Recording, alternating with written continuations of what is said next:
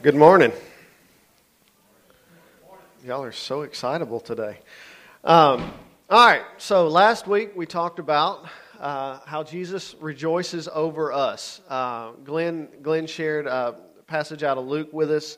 We looked at how Jesus responded when the 12 and the 72 returned. It says in the scripture that within the hour, uh, Jesus rejoiced and that, that he raised his voice, and, and there was a mention of dancing in there, and then Glenn said that he would tell us what appropriate movement was. So that was fun. If you didn't, if you didn't catch uh, that sermon last week, it's up on the podcast. I encourage you to, to go and listen to it. I texted Glenn this week and said that his sermons are like gumbo; they're always better the second time around. Uh, not to say he didn't do a good job. I just gleaned more, even more out of it uh, when I went back and listened to it again this week.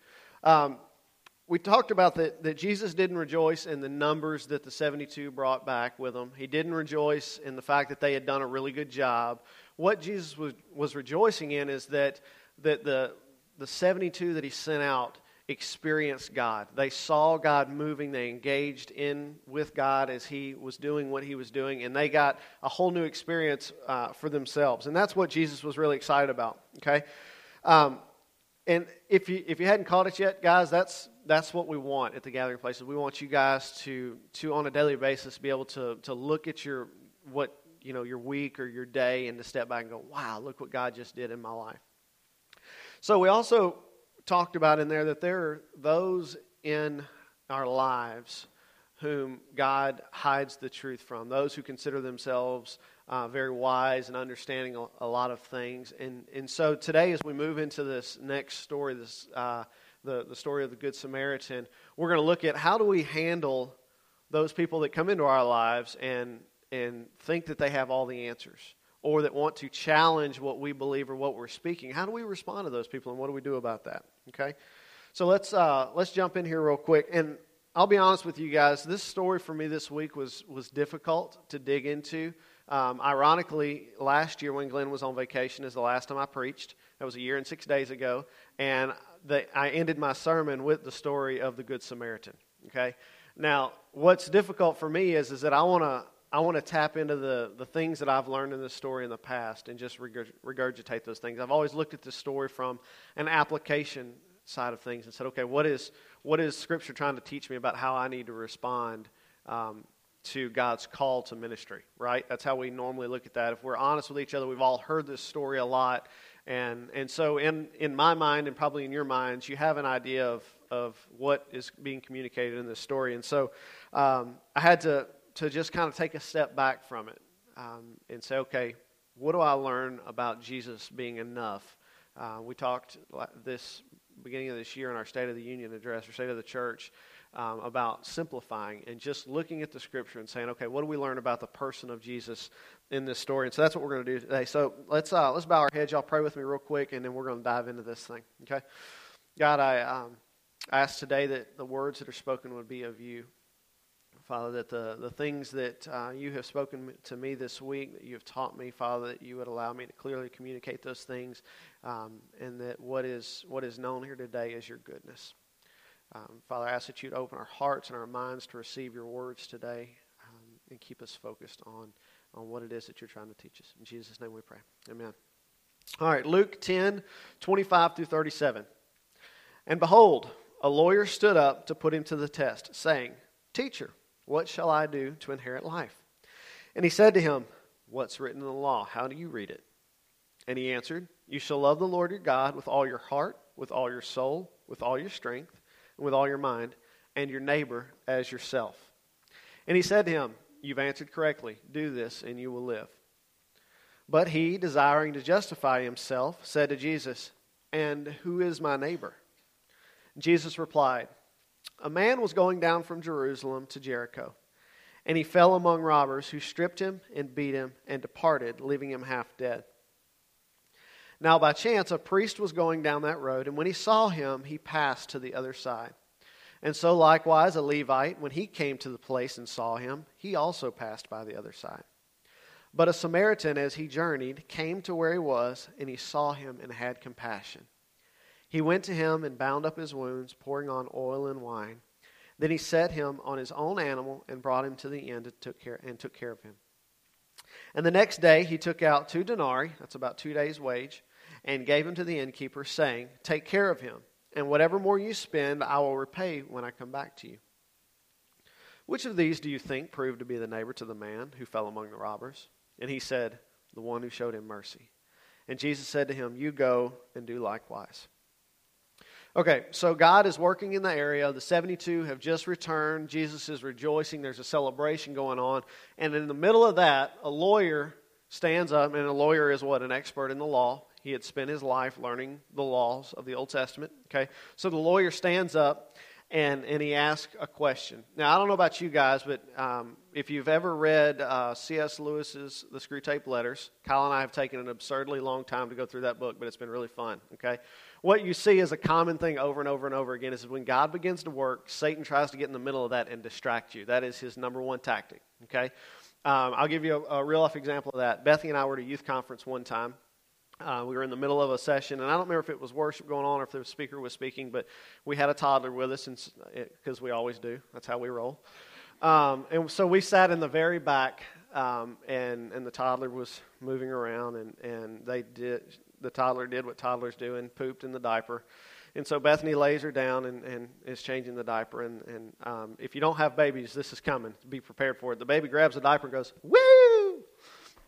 poop goes everywhere. Okay, so we're trying to li- engage and listen to what's going on, and, and the baby throws poop, and then like three days later, so we're cleaning the we clean it up, you know, and and thankfully it wasn't a wet poop. You know what I'm saying? Too many details, huh? Um, but a couple of days later, we open up the wipes to change another diaper. Like, oh God, something died in there, and some of it, hit, and we didn't. Yeah, so that's coming. All right. Just when we're trying to focus, when we're trying to engage, Satan is going to cause something to happen to distract us. And I've heard people say that before, and others in the church take offense to it and be like, You saying Satan works through me? That's what he does. That's his job, and he's good at it. And no one is immune to that. I don't care how great you think you are, you're not. Okay? So, you got that? You're not that great. That's the point of today's message. All right? So here's Jesus. He's rejoicing. And stage right, a lawyer enters. Okay? The lawyer comes in. Y'all looked, didn't you? Uh huh. Made you look. So, lawyer enters and he goes, Hey, I got a question. You guys are talking about all this stuff you're doing. What do I need to do to receive uh, eternal life? Okay? Now, if you'll remember, the lawyers had already heard about who Jesus was and what he was preaching and had already rejected it. If we look back, this is um, Luke chapter 7 verse 28 through 32. It says, I tell you, among those born of women, none is greater than John. Yet one, the one who is least in the kingdom of God is greater than he. When all the people heard this, and the tax collectors too, they declared God just, having been baptized with the baptism of John. But the Pharisees and the lawyers rejected the purpose of God for themselves, not having been baptized by him. To what then shall I compare the people of this generation, and what are they like? They are like children sitting in the marketplace and calling to one another. We played the flute for you, and you did not dance. We sang a dirge, and you did not weep. This is a passage of scripture that Glenn used in his sermon a couple of weeks ago um, about Jesus talking behind our backs, how, how Jesus talks us up when we're not looking. Okay? The Pharisees and lawyers had heard and they had seen the same things that the other people in that passage had heard and seen, but they chose to reject the truth of who Jesus was. Okay? So the lawyer approaches, he asks the question, and Jesus knows what the lawyer's thinking. He knows his heart right off the bat. When the guy opens his mouth, he knows what's coming. Okay? Um, and so the lawyer stands up to put him to the test. It says, and it says, Teacher, what shall I do to inherit eternal life? Okay? When I'm looking at this passage and I'm trying to figure out, okay, who is Jesus in this story? I'm looking at the interaction and I'm thinking, how would I respond to somebody when they asked me a question like that, okay? And, and the first thing that I notice is that Jesus does not argue with the lawyer. He already knows what he's thinking, he knows where this conversation is headed, but he doesn't argue with him, okay? The Holy Spirit was at work in the lawyer, and Jesus was aware of that. He could see it happening. The lawyer had no idea. But he could see that the Holy Spirit was there and, and was moving. So what happens? Side note. If you haven't heard me say this before, this won't be the only time. I promise you, I, I say it a lot, and because it's a good reminder for me. Okay, Jesus, the lawyer, asks the question, and and Jesus doesn't argue with him. He he listens.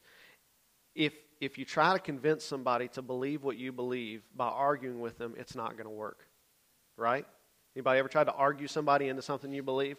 They might finally concede because they're tired of listening to you, but it doesn't mean that they agree with you. It certainly doesn't mean that they've accepted it as a belief in their life. Okay? And this is especially true if the person that you're having the argument with thinks they're an expert in the topic at hand. Okay? So, I, I was thinking, how would this conversation have been different if the lawyer says, What should I do in inherit eternal life? If Jesus would have responded by saying, Quit being a jerk and practice what you preach. Like that would like that's how I probably would have responded. But would that have led to a change of heart in the lawyer? No, it, it probably would not have. Um, so what does Jesus do? He asked the lawyer to share his thoughts. So the lawyer asked him a question, and, and I love this. Jesus responds by asking another question. Okay, so Jesus says, "What do you, you know, what do you see?" And he answered, "You shall love the Lord your God with all your heart, with all your soul, with all your strength, with all your mind, and your neighbors yourself." Okay, so as advertised, the lawyer knows the law perfectly. He quotes it right back to Jesus. Jesus knows that he's going to know the answer. Okay, but then Jesus disarms the lawyer. Okay, and I'm not talking about like some kind of like Jackie Chan thing where he and takes the knife out of somebody's hand. He he disarms him in that he he takes away the opportunity for the guy to to argue back with him. The lawyer is is prepared for a theological debate. Okay, that's what lawyers do. They prepare to argue the case. They gather their supporting evidence, they get their witnesses in line, and then they go and they present their case. Have you ever had somebody approach you when you've been having a discussion about something and you can see it in their eyes as they're coming, like they are prepped. They are ready to have this argument. They have all of their statements together. They know what they're going to say. And they've even thought through the things that you're going to say in response, and they have an argument about that. Okay? If you've never experienced that, you've never had a conversation with a girl. Just throwing that out there. Okay? That's how they think. Guys, we're a little more simplistic. We're like, oh, we'll wing it. Okay? This guy is, is, is prepared, okay? And Jesus sees this coming, okay? And, and so that person comes to you. Just imagine this in mind, because I know most of you have probably experienced it. That person is coming at you. They've got all their stuff prepared. They make their opening statement, and then you have the audacity to respond by agreeing with them. Where do they go from there? They're disarmed because they didn't prepare for that right? Has that ever happened to anybody? Somebody, man, they're ready to argue, and then you agree with what they're saying, and then they're, they just, now what do I do? I, I, don't, I don't know. Okay? When I was in high school, I went through driver's ed. They had it at the high school. It was during the summertime. There was very little supervision. The, the, one of the coaches, you know how coaches are, Kobe, they don't care. They're just doing their job, getting a paycheck. So we're in driver's ed, and it was really boring. And so they let us take a break and go outside. And, and so I went outside, and uh, there were these three guys that were just bullies around the school. And I don't know if you guys know this about me, but I was really, really little in high school. Um, like tiny, like barely weighed 100 pounds when I graduated. Okay, I've put on a little bit since then. Um, and so I go outside, and these three guys are waiting for me. They've set a trap. Okay, I walk around the corner of the, the building, uh, and, and one of them jumps on me and puts me in a headlock. And he's hollering and cussing, and I'm going to do this and I'm going to do that. And so I have to make a decision. In that moment, do I fight back or do I concede? Okay? I'm outgunned. There's three of them. I'm outarmed. I'm, I'm just out of my depth. I'm not a fighter. It's not the way I was raised. And so I took a calculated risk. I said, well, this can go a couple of ways. I can fight back and they're really going to beat me up, or I can not fight back and maybe only one of them will beat me up you know, could we'll see how this goes. So I took a calculated risk, and I said, "All right, man, do what you got to do." He like let go of me. He kind of stepped back. He's like, "What?" I was just, "Whatever you got to do, man. Do your thing." Well, they walked off, and that was like a pivotal moment in my life because I'm like, smarter than those guys. All right. So in our story, Jesus is, is he sees the trap that the lawyer has laid for him. Okay. But instead of falling in that trap, Jesus agrees and he says, You're right, you quoted it correctly. The lawyer had no idea that the Holy Spirit's working and, and is moving in this, in this setting, okay? And Jesus agreeing with, agreeing with him threw him off his game. He didn't really know what to think, okay? And then Jesus makes his move. This is where it gets fun, all right? Jesus moves the conversation from theology, which is where the lawyer was headed, into personal reflection. Okay, we see something happen here. He adds, after he says, Yes, that is correct, you have quoted the, the law correctly, he adds, Do this and you will live. So he's answering the question with a statement. He's saying, How do you get eternal life? What's the law? He reads the law and he says, Yes, that is correct. Do that and live. And, and in that moment, don't miss this because this is where the fireworks happen. Jesus' response to the lawyer makes the lawyer realize that he has missed it. He realizes in that moment that he has not obeyed the law that he knows so well. Okay? Jesus has revealed this guy's true heart. In that moment when Jesus says those words, this man who spent his entire life learning the law, okay, lawyers are, are wordsmiths. Words are their weapons. That's how they do battle, okay? In six words, in just six words, Jesus shows him that while he knows the law, he has not fulfilled it. By the lawyer's own definition, he is excluded from the very thing he's asking how to gain, which is eternal life. Okay? So at this moment, the lawyer has a crisis of belief. Okay? In his mind, he's realized, I know the law, and I understand what it says, and I understand that if I want to gain eternal life, if I want to have a relationship with God, I have to fulfill the law. But he realizes he hasn't done that. Okay? And so he he's trying to figure out what to do, but he doesn't give up easily. And, and guys, we don't we do this a lot in our own lives? The Lord will speak, and we'll say, "Wait, Jesus, I, I must have misheard that." Like in my mind, I can hear Hal saying that because he said that to me a lot. You're like, God will speak something, and it's so outside of the box of what you're used to. You're like, "Whoa, wait a minute, no, no, that can't be right." Let me, let me ask again. Think about this. The lawyer is a product of his environment. Okay? He, when, when you became a Pharisee or a lawyer, when you were a very young child, you moved into the temple and you're raised by the other lawyers and Pharisees. Okay? And so the things that he's come to believe, the things that are ingrained in him as truth, are put there by all the people that he loves and respects the most. Okay? The same is true in our life. Why is it that when Jesus reveals a new truth to us, that immediately that begins to make an impact on us, and the people that are around us go, What are you doing? Why does that surprise us?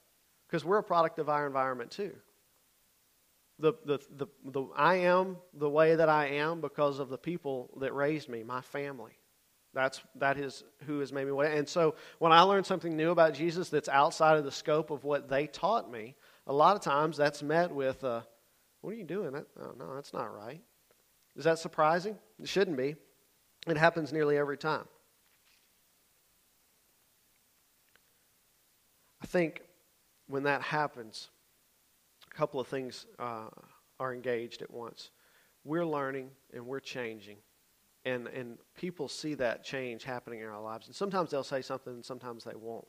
But when they do, when they ask us what's going on, I think that a lot, and you, again, abide in the Spirit and, and judge the moment. But that's an opportunity for us. That's the Holy Spirit setting the stage for us to be able to share with them this new truth, this new understanding that we have of God that we didn't have before. So, our lawyer in the story, he doesn't give up. Jesus disarms him. He's a little bit confused, but because he's a good lawyer, he's got a rebuttal. Okay, so he says, So, who is my neighbor? Okay, he asks Jesus to define a word within the, the law. Okay? And just heads up, if you've ever been in a discussion with somebody and you feel like things are going your way pretty well, and then they ask you to define a commonly known and used word, watch out, it's about to get crazy. Okay? That's never a good sign. So the lawyer says this this is uh, verse 29 through 35. But he, desiring to justify himself, said to Jesus, And who is my neighbor? And Jesus replied, A man was going down from Jerusalem to Jericho and fell among robbers, who stripped him and beat him and uh, departed, leaving him half dead. Now, by chance, a priest was going down the road, and when he saw him, passed by to the other side. So, likewise, a Levite, when he came to the place and saw him, passed by to the other side. But a Samaritan, as he journeyed, came to where he was, and he saw him and had compassion. He went to him and bound up his wounds, pouring on oil and wine he set him on his own animal and brought him to the inn and took care of him. And the next day he took out two denarii and gave him to the innkeeper, saying, Take care of him, and whatever more you spend, I will pay when I come back. Jesus uses uh, what most believe to be a known event that would have been emotionally engaging for the lawyer to communicate a truth.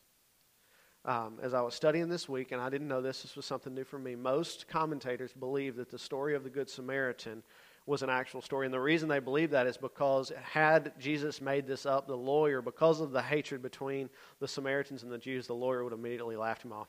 Like, there's no way that would happen. A Samaritan's not going to help a Jew. Not going to happen because they hate us. The Jews hated the Samaritans. But because the lawyer doesn't laugh Jesus off, they think that that, that that is telling us that this is something that has happened recently and that would have been a topic of much discussion among the Jews because it was so outside of the norm. Okay? So Jesus uses this, this event to communicate truth to the lawyer. All right? Jesus is communicating a couple of different things in the story, I think. First, he's pointing out to the lawyer that knowledge and lineage don't automatically equal righteousness. Okay, so he's pointing out to the lawyer just because you're a Jew, just because you're a lawyer, just because you know the law, because you've studied it, that's not where your righteousness comes from.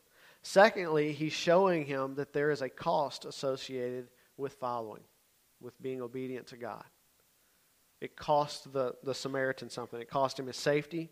Okay, um, a lot of people believe, you know, say that the Jew and the, the, Levite and the priest didn't stop because maybe it was a trap set up by the, the robbers. Um, it cost him his time. He had to tend to the man's wounds, put him on his donkey, walk into town. It cost him money. He paid for the guy's uh, lodging and care. Thirdly, I think that, that Jesus is pointing out that, that true faith always manifests itself with fruit. Okay? When we're actively engaged in our relationship with God, we bear fruit. Fruit that He puts on us, not fruit that we put on. So, verse 36, Jesus asks the lawyer after he tells the story, he says, Which of these three do you think proved to be a neighbor to the man who fell among the robbers? And he said, The one who showed him mercy. And Jesus said to him, You go and do likewise. So, just in the course of a few minutes, Jesus has taken this lawyer who was prepared for a theological debate and he has, he has engaged him and he's disarmed him. He's revealed his heart where he stands in, in relation to God and, and in relation to his fellow man. Jesus shows him that what was most important in that moment on the road was not the law. The most important thing in the, in the moment was that person. Okay? What was most important in that moment to the man that was near death was a stranger who had enough compassion and mercy to take the time to stop and help him. Our compassion for one another is going to be what determines whether or not we're able to share the gospel. When, when Jesus is in the conversation, when the, he's in the midst of rejoicing, um, I don't know if you guys have ever been in a party where somebody crashes it and starts to start an argument. That's never fun. Okay, Jesus is with the disciples and they're, they're rejoicing. They're enjoying this moment, celebrating what God has done and what they've experienced about Him. And this lawyer stands up to try to be a distraction and try to sway some of those people to come back to the law and follow it. How many times has that happened in our lives where people that we love and that are around us, they see us experiencing God and God's doing crazy things in our lives and it's incredible, and they try to pull us back into, into the law and, and following just the law? So we're here at this moment. Jesus has a couple of options. He can, he can just get rid of this guy, or he can take this opportunity to speak truth into his life. And so as I look at this story and I'm looking at, you know, what do I learn from Jesus in this moment, is he handled this lawyer really, really well and really, really gently. So when someone tries to argue with us, how do we handle that? Do we argue back or do we listen and we wait and we allow the Holy Spirit to speak truth into that conversation? Uh, I think it's worth noting when I was doing my prep this week, it dawned on me that uh, one of the things that we committed as a church to doing was blessing others. Okay, we're going to begin with prayer, listen to them, eat with them, serve them, and the very last thing we do is share the gospel the last step in that process is where we actually open our mouths and speak. And I think it's important because when you're when you're having a discussion with somebody, when especially when they're all you know they're all geared up to, to fight, the last thing that we need to do is try to jump in and, and go toe to toe with them and argue with them because it's not gonna it's not gonna have any any effect. We, because of the dynamic of our church, we do life with a whole myriad of people from different backgrounds and different beliefs. And I think that, that what we learn from Jesus in this story that is so crucial for us is, is that he is gentle and that he takes us from a place of, of where we are completely not interested in hearing what he has to say that in a moment, because of the work of the Holy Spirit and the fact that he was abiding in the Father, remember he says that, that uh, I do nothing on my own, but I do what I see the Father doing. Jesus is engaged in what, what the Lord is doing, and, and he waits and he, he answers just the right way. And it's not just because he's Jesus, it's because he's tuned into the Father. So, I wanted to share a story with you guys um, about paying attention to what God's doing. Not this Wednesday, but the Wednesday before, we're at youth group. And I taught on forgiveness, and I talked about uh, the importance of forgiveness and why it's why biblically it's an important thing for us to do. The, the lesson referenced the scripture where it says, To the measure that you forgive, that you will be forgiven. And so we talked about that with the youth, and um, a lot of the kids, I think out of, I don't know, 30, 35 kids that we had there that night, only four of them have a relationship with us that is older than two months. Everybody else is two months or less. Okay? The group changes dynamically a lot because the, the neighborhood is so transient. And so I got four in there that we have a long standing relationship with that we're good with. They, they know us and respect us and trust us, and we can speak into their lives, and the rest are all brand new. Okay? So we, we're teaching on forgiveness, and we cover grace in there. We talked about salvation, and we do all that, and, and things went really well, I thought. The lesson went pretty good. Everybody mostly paid attention. Um, and when we get done with the lesson, we clean all our mess up, and then we play basketball again. So we're about 10 minutes into the next game, and one kid bumps another kid, their knees hit, and it's a foul, and immediately it blows up into a fight. You know, it's and it's exactly what you might imagine. Everybody's gathering around, everybody's hollering and cussing, and so I jump in the middle. I'm like, guys, we just talked about this. Like we literally, just, like in the lesson, I used the example of them fouling each other in a game and how they need to just forgive each other and get over it. Okay, move on. It was an accident, uh, or even if it was an accident, forgive them and move on. And and here we are with a fight. And so I'm in between. I'm like, y'all, we just talked about this, and and I've had to do this a lot uh, in the past. I hadn't had to do it recently, but when things just get out of hand, I just shut it down you know, it's only like 8:10. We don't we don't get done till 8:30. I was like, y'all, we're done. Y'all get out of here, go home. You know, we start shutting the lights off. Well, Bethany and Doug and Shirley are outside with uh, with the little kids. Um, uh, throw a flag out there real quick. We need help with the little kids. No shame in saying that. Pray about it. so they're out there with the little kids. They have no clue what's going on, but all of a sudden everybody's leaving, and they're looking at their watches, going, "Whoa, uh, hold on, what's, what's going on? So everybody leaves. The, the argument happens between two kids. One of them that I have a really long, really good relationship with, and another one that's brand new. He's only been a couple of times, okay? And, and so I went to the one that I knew really well, and I just kind of got in his ear, and I said, You need to go home, and we'll deal with this later. But you need to just hush your mouth and go home. He had brought his girlfriend with him for the first time, so this guy fouled him. It was right in front of his girl, so he had to posture, you know, get all big. I, you know, he's only about this tall, but he had to you know. Uh, and so, so he went home. He lives in one of the trailers over here, so he left. And, and I went to the new guy um, who is uh, not small. Um, and, and I just grabbed, I grabbed him by his elbows, which were right here. What does that tell you? Okay. I grabbed him by his elbows. I was like, Jonathan, look at me. He's looking over my head. Jonathan, look at me. So he looks down at me.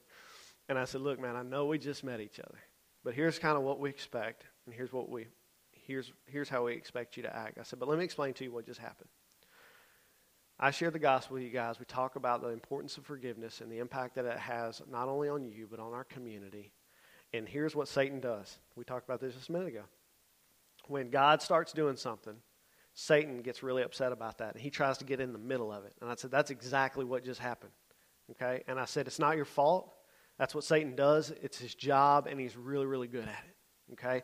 And so I, I had this conversation with, with Jonathan, and I kind of went back through my lesson with him to try to help him understand in that moment. And Jonathan did something that totally blew me away. I didn't expect it.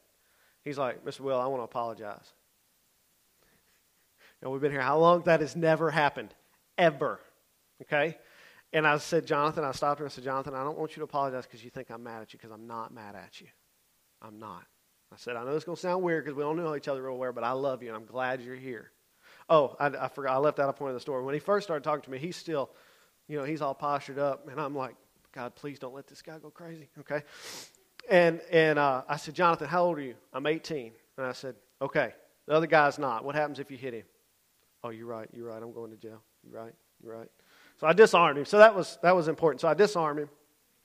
And so now he's calming down and we're talking, and he says, Well, I want to apologize. I told him, I'm not mad at you. Don't apologize because you think I'm mad. And he said, No. He said, I want to apologize to God because I, I disrespected him and I disrespected his house. I was like, Man, you know how much that means to me. That's awesome. I gave him a hug. I said, Jonathan, head on home. I'll see you next week. Please come back. I love having you here. Dude's hilarious. He's a really great ball player. He's a lot of fun to have around. And so Jonathan leaves. So I walk outside, and Bethany's like, What the heck's going on? And I said, uh, and, and so she sees me and she's like, Where are you going? I said, I'm going to talk to, to Terry. And she's like, But all the rest of the kids are over there. I was like, It's all right. It's cool. It's cool. Because I, I, knew Holy Spirit's in the middle of this. As soon as Jonathan apologized, it's like, Holy Spirit's going, yeah, this is happening. This is happening. So I go to Terry's house, and the entire rest of the youth group, all the rest of the 30 plus kids, are sitting on Terry's front porch or standing right in front of Terry's front porch, and Terry's inside. And I was like, all right, guys, I need to, um, I need y'all to just to just leave for just a minute so I can talk to Terry just one on one. And one of our other kids, TQ's like, y'all, Mr. Will said we got to go. Let's go. And, and which was unexpected as well. And so TQ makes everybody leave. So I knock on Terry's door and he comes out. We sit down on the porch. And I had the same conversation with Terry. But because I know Terry, we were able to go a little deeper with it. And I said, Terry, um, you and I have known each other a long time. And, and I've communicated to you a number of times what God is wanting to do in this community, how He wants you guys to understand what it means to live with love and, and to know how that's going to impact everybody. And I said, man, God wants you to be in the middle of that. That's why you're here. That's, that's the purpose of all of this. And, and we, I talked to him about stuff with Satan, trying to distract and getting in the middle of all of that. Terry and I had a great conversation and uh, hugged his neck, told him I loved him, and, you know, we're going to move on for this, from this. So I leave Terry's house. I'm coming back down the fence right here, and here comes Jonathan on his bike. He had been talking to Bethany, and now he's headed to me, and I'm like, oh, Lord, what now? So here comes Jonathan, and I stop him. He's like, where are you going, man? He's like, man, I'm going to talk to Terry. And I was like, yeah. And he's like, yeah, I want to apologize to him. I was like, oh, dude, that's awesome. And he's like, and real talk, Mr. Will, I'm just tell you, I'm, you know, I might to, be able to do something, but I got some little brothers that come up here and shoot this place up. I'm like, whoa, what? We just, I said, Jonathan, we just talked in the gym, like literally like 10 minutes ago. What happened between then and now? Well, you know, I wasn't going to say that to him, Mr. Will, but, but you know, I just got to let him know what's, you know, what's up. And I said, Jonathan, let me share some words with you that somebody told my dad, and then my dad told me, and it's, it's going to be really valuable to you. So, you ready? And he said, Yeah. So, okay, here's the deal. When somebody's being stupid, you telling them that they're stupid doesn't help anything. They already know that they're stupid. He sat down on the bike said, that's, that's some real talk right there, Mr. Will. That's some real talk. And so I, I explained to him, I said, Jonathan, did you, did you get anywhere by arguing your case? By the way, it wasn't Jonathan's fault. Terry fouled him anyway, that's important because now Jonathan wants to go back and argue his case again and be like, dude, it wasn't my fault. You got in my face, you know.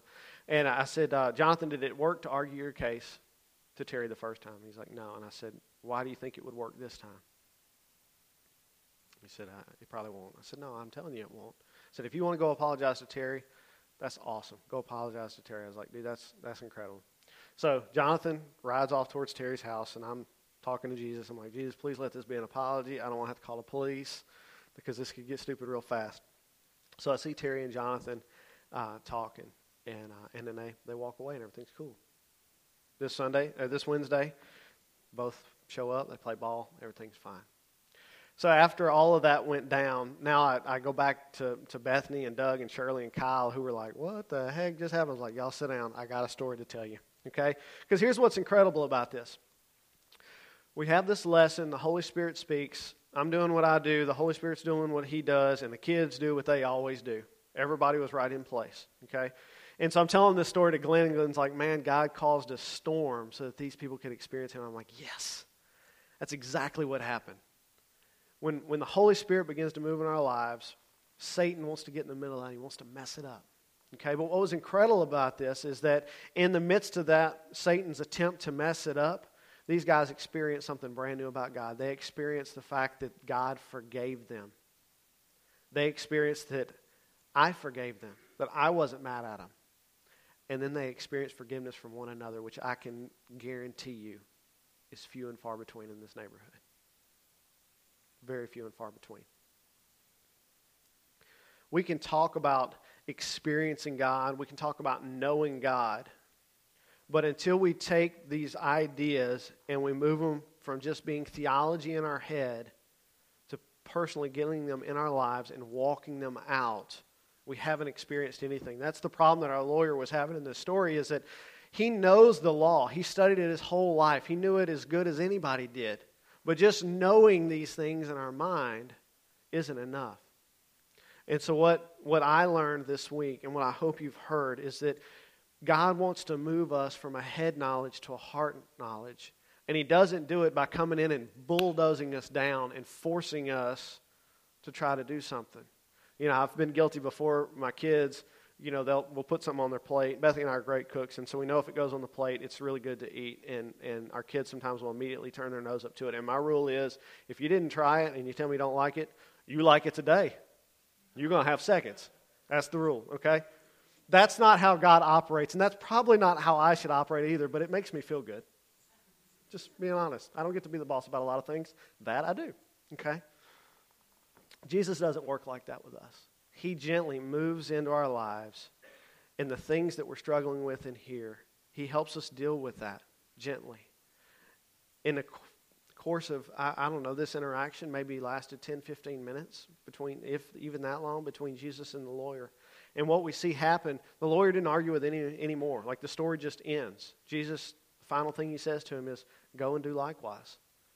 And in that moment, in that those few minutes, the lawyer goes from being uh, in a place where he wants to start an argument and, and, and mess up Jesus' moment with his disciples to realizing that there is something huge missing in his life. And he just walks away. But Jesus didn't get upset. He didn't get angry.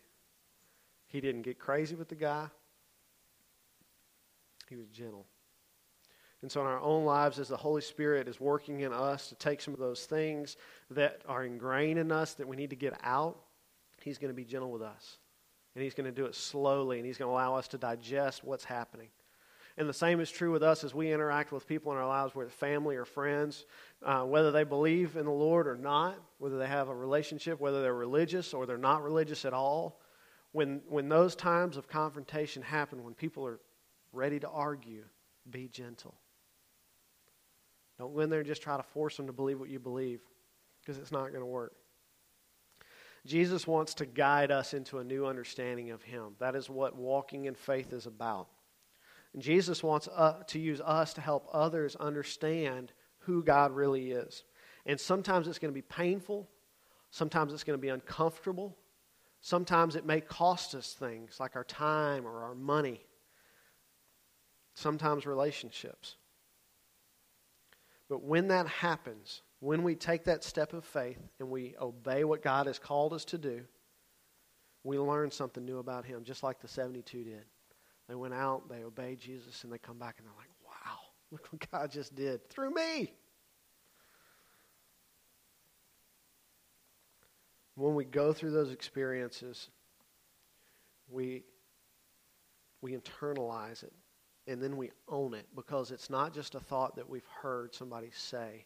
It's something that we've experienced and we've lived it out and it's ours now. And it's always easier to share what you own than what you don't. We're going to have the opportunity in our lives to help change the way people think about who God is. And so our challenge from Jesus is, as we do that, to be gentle. And don't try to force people to believe anything. Let's pray. Father, I, I thank you for your words today. And, and um, God, I thank for the opportunity this week to just sit at your feet and to learn about who you are. And Father, as you work in our lives and try to adjust what we think and what we believe, Father, I ask that you would make us aware of that as it's happening so that we can see for ourselves, we can walk through what it is that you are, are doing. God, so that we can, we can in some way replicate that for other people, God, that we can be gentle and that we can help them to have a new understanding about who you are based on what we've experienced of you. Father, I ask that you would um, be with these brothers and sisters this week as they walk with you. Father, I ask that you would guide their conversations, that when people come to them that want to, to have discussions about who you are, Father, that you would lead those conversations and that you would um, give them the words to say and tell them what to not say. And that they would be cognizant of what you're doing in that moment, that they would understand um, where it is that you're going. We pray these things in Jesus' name.